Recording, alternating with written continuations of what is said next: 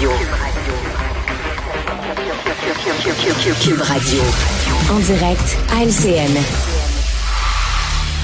Alors, c'est dans deux heures que va commencer la cérémonie d'hommage national en honneur de Carl Tremblay au Centre Bell. D'ailleurs, dès 18h30, on sera en émission spéciale sur les ondes de LCN. Christine, vous êtes sur place. Il y a déjà beaucoup de monde.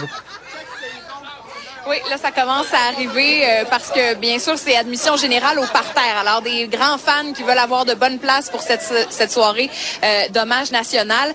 Euh, les gens ont bravé le froid. Là, je, fais le tour de la, de la foule. Depuis tout à l'heure, j'entends les gens se raconter des anecdotes, se raconter des souvenirs de moments spéciaux qu'ils ont vécu à des concerts des Cowboys fringants. revivre avec beaucoup d'émotion aussi le moment où ils ont appris le décès de Carl Tremblay. Donc, tout le monde se... se ben, se réconforte en quelque sorte et c'est ce qu'on va vivre ce soir. Voici quelques personnes qui m'ont parlé un peu. Téléphone, ordinateur, chacun de notre côté. On n'a pas hésité une seconde. On, on savait qu'on voulait être là. Il a été là avec nous jusqu'à la dernière seconde. Il s'est donné corps et âme sur scène. C'est notre façon à nous de, de lui remettre ça, de dire qu'on est présent pour lui puis qu'on va le rester à travers les années futures aussi, qu'on va le montrer à nos enfants pour qu'ils grandissent avec cette, cette, belle image des cowboys de Carl. Moi, ça jouait toujours chez nous, les cowboys s'entraînant, puis ben, veut, pas, les enfants, ils ont grandi là-dedans, ils ont appris à les aimer. Puis... Mais on va ensemble, euh, les Québécois fringants en Facebook, on a une euh, trentaine euh, ou un peu plus ensemble. Euh, pour dire bye-bye à Carl et pleurer ensemble. Il y a des enfants qui sont nés qui n'auraient pas existé si c'était pas pour les Cowboys fringants. Il y a des couples qui sont formés euh, au euh, spectacle des Cowboys fringants. Ouais, les Québécois fringants, ça c'est un grand groupe de fans, des vrais fans qui ont vu les Cowboys fringants des centaines de fois qui sont ici ce soir. Les portes ouvrent à 18 h Alors, il euh, y en a qui ont hâte de se réchauffer à l'intérieur pour cette soirée pour rendre hommage à Carl Tremblay. Oui, sûrement une soirée dont ils vont se rappeler longtemps. Merci beaucoup, euh, Christine. À tantôt. Revient sur euh, la grève dans le secteur public. Les membres de la FAE qui poursuivent leur grève générale illimitée. Une nouvelle ronde de sept jours a été annoncée euh, pour décembre par le Front commun. Et la FIC ajoute quelques journées euh, également. On a rendez-vous avec nos analystes et c'est Gaétan Barrette qui est notre Paul ce soir. Énorme défi. Bonsoir à vous trois. Bonsoir. Bonsoir. Alors, euh, comment vous interprétez ces, ces annonces? Ça, nous indique qu'on donne une chance à la négo, au conciliateur, mais que la pression reste bien présente. D'abord, à tout seigneur, tout honneur, Gaëtan. Oui, ben absolument. je pense que ça fait partie de la stratégie du Front commun de faire monter graduellement la pression. L'espoir d'avoir un règlement d'ici Noël, moi, je n'y crois pas vraiment. Mm. D'ailleurs, j'ai entendu un chef syndical aujourd'hui euh, suggérer qu'une grève euh, illimitée dans son secteur serait plus en 2024. Alors, c'est de bonne guerre jusqu'à maintenant. L'effet du conciliateur, je pense, est positif. Mais malheureusement, et ça, j'insiste là-dessus, euh, il n'y a pas de message à l'effet que les enjeux gouvernementaux, qui sont bien réels, tout aussi réels que ceux du Front commun, qu'on s'y adresse et qu'il y ait des solutions au moment où on se parle. Ouais, le calendrier là. Euh, il s'en est passé des choses euh, aujourd'hui. Hein? Une sortie de la libérale Marois Risky qui vise directement Sonia Lebel et un retour à la maison euh, accéléré. La présidente de la FTQ, Magali Picard, Emmanuel lève les yeux au ciel. L'heure de t'entendre. On écoute d'abord.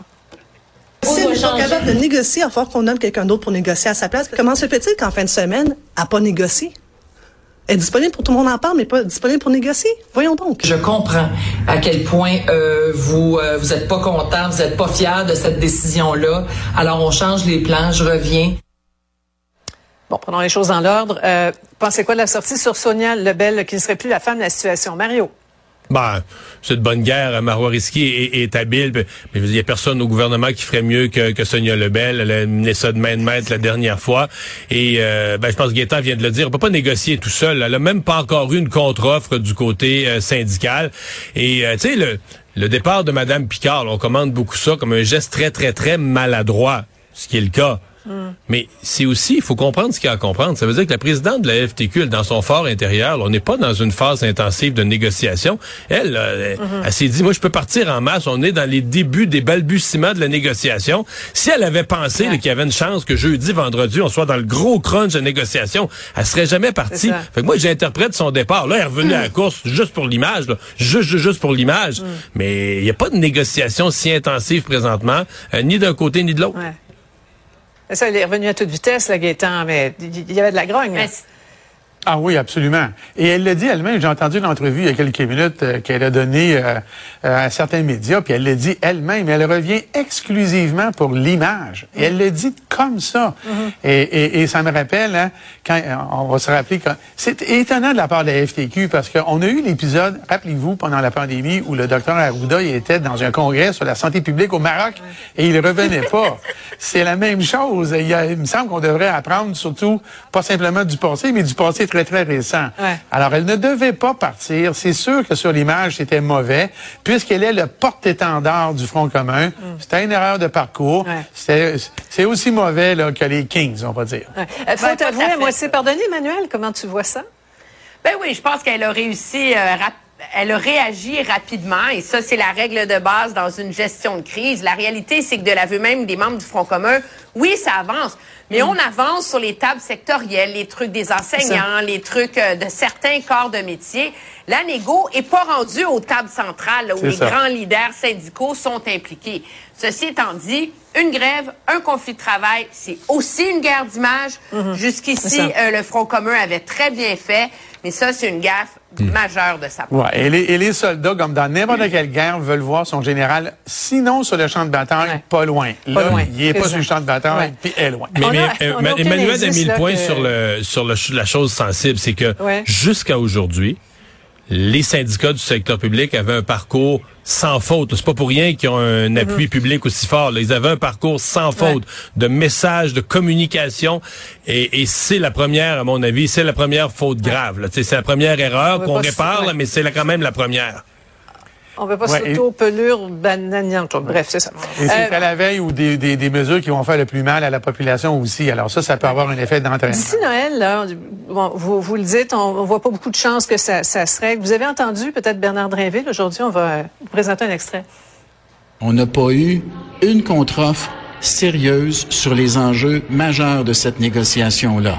Alors, moi, je comprends pas trop c'est quoi la stratégie des syndicats. C'est-tu de vouloir faire durer la grève? Pourquoi faire durer la grève? Répondez quoi à ça? Mais là, la stratégie des syndicats, moi, je pense que quand tout ça va être fini, là, va falloir euh, avoir une grosse réflexion sur la façon dont euh, les, on mène en général ces négociations-là. Ce qui est clair, cependant, c'est qu'en ce moment, ceux qui n'ont pas de salaire, qui sont dans la rue, puis qui portent le fardeau le plus lourd de cette grève-là, ce sont les enseignants de la FAE. Et ça, euh, pendant combien de temps ils vont pouvoir le faire, c'est pas si clair que ça. C'est quand même révélateur que la FAE ne veut pas rendre public le taux de participation à ces votes de grève. Et moi, les profs auxquels j'ai parlé me disent qu'on a voté jusqu'à une grève générale illimitée. Personne pensait qu'on commencerait par une grève générale illimitée. C'est ça. Puis Il y en a sur les lignes de piquetage devant les écoles qui craignent de devenir les dindons de la farce Ouais, cette affaire-là. voilà. Et- Après la pause, on revient euh, sur le dépôt du projet de loi par le Bloc québécois concernant euh, les discours euh, haineux. Justin Trudeau s'est montré ouvert là, à considérer certains changements. Restez là. Une autre vision de l'actualité. Cube Radio. On a l'habitude de dire, Alexandre, dans les médias américains, qu'on doit toujours lire avec sourire en coin un article qui commence par A Florida Man, là, un homme de la Floride a fait ceci, cela.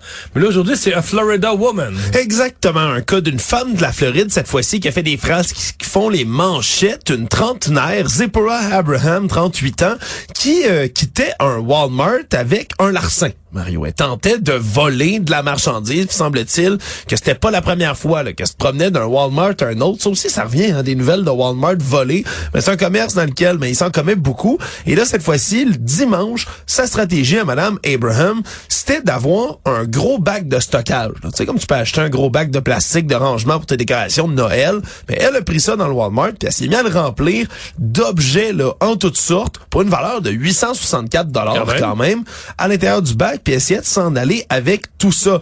Et là, En payant le bac seulement? Est-ce qu'elle a acheté le bac? Je suppose que oui, c'est Ouais. un bac du Walmart. Ouais, de ce qu'on comprend, c'est qu'elle aurait payé le bac, mais serait, aurait tenté pas de ce qu'il y a partir. dedans. Exactement, mais pas ce qu'il y a dedans. Et là, sur des images où on la voit dans ce Walmart de North Miami Beach, ben, on la voit hésiter sur des caméras de surveillance. Elle regarde, elle essaie de trouver le meilleur, la meilleure fenêtre d'opportunité pour tenter de prendre la poudre d'escampette. Mais malheureusement, se fait repérer par un agent de prévention des pertes, là, vraiment un agent de sécurité du magasin, l'intercepte et lui met la main au collet. Et là, il veut, lui, la placer en garde à vue, là, tu sais, comme la maîtriser sur place pour pas qu'elle s'enfuit en attendant l'arrivée des policiers, parce qu'elle est quand même accusée de vol qualifié au troisième degré. Ben là, euh, il demande de retirer ses bijoux, et la madame en question se met à mettre les mains dans ses poches, sort des billets de banque, puis commence à les avaler. Mario, elle essaye de manger des billets de banque. Voyons, pourquoi? Là, parce qu'on comprend, c'est des faux billets de banque. On comprend qu'elle Elle payait, dit, si la police arrive, puis on pogne avec j'ai une faux autre accusation qui me... j'ai une autre accusation qui me tombe dessus, fait qu'elle se met à manger, là, tu sais, vraiment pour détruire de la preuve, se met à sacrer dans sa bouche, un après l'autre, des billets. Mais c'est parce que c'est l'équivalent de 200 pièces en faux billets de banque. C'est pas juste deux billets de 100, Mario, je te l'affirme pour mais avoir elle vu. être contente de vivre aux États-Unis parce qu'ils ont encore des billets comme en papier. Parce que le billet, cana- le billet canadien, là, euh, il se détériore pas, il s'amollit pas avec de la salive. Il, il passerait serré dans le, dans le larynx, c'est Ouais. sûr et certain. Dans le larynx puis dans l'estomac après ça pour être capable de métaboliser tout ça. Là. Il y avait quand même la rumeur pendant un bout que les billets canadiens se grattaient sur une place, ça sentait le sirop d'érable ou de quoi Ah, de ouais, même. Une rumeur démentie. Je suis pas sûr que ça aurait aidé pour le goût, mais bref, madame donc a commencé à avaler près de 200 dollars de faux billets de banque. On l'a arrêté au travers de tout ça, puis ben elle est obligée de payer malheureusement aussi d'une autre accusation, celle-là d'usage de faux billets pour tenter de les dissimuler. Puis en plus, ben maintenant, on y reproche toutes sortes d'autres vols dans des Walmart ailleurs. Donc de tenter de dissimuler de la preuve, l'avaler, c'est peut-être pas la meilleure solution, surtout si vous êtes sur des caméras de surveillance. J'espère que dans son bac, elle avait aussi pris du Pepto-Bismol pour faire passer tout ça. Merci, Alexandre. Cube Radio. Une autre vision de l'actualité.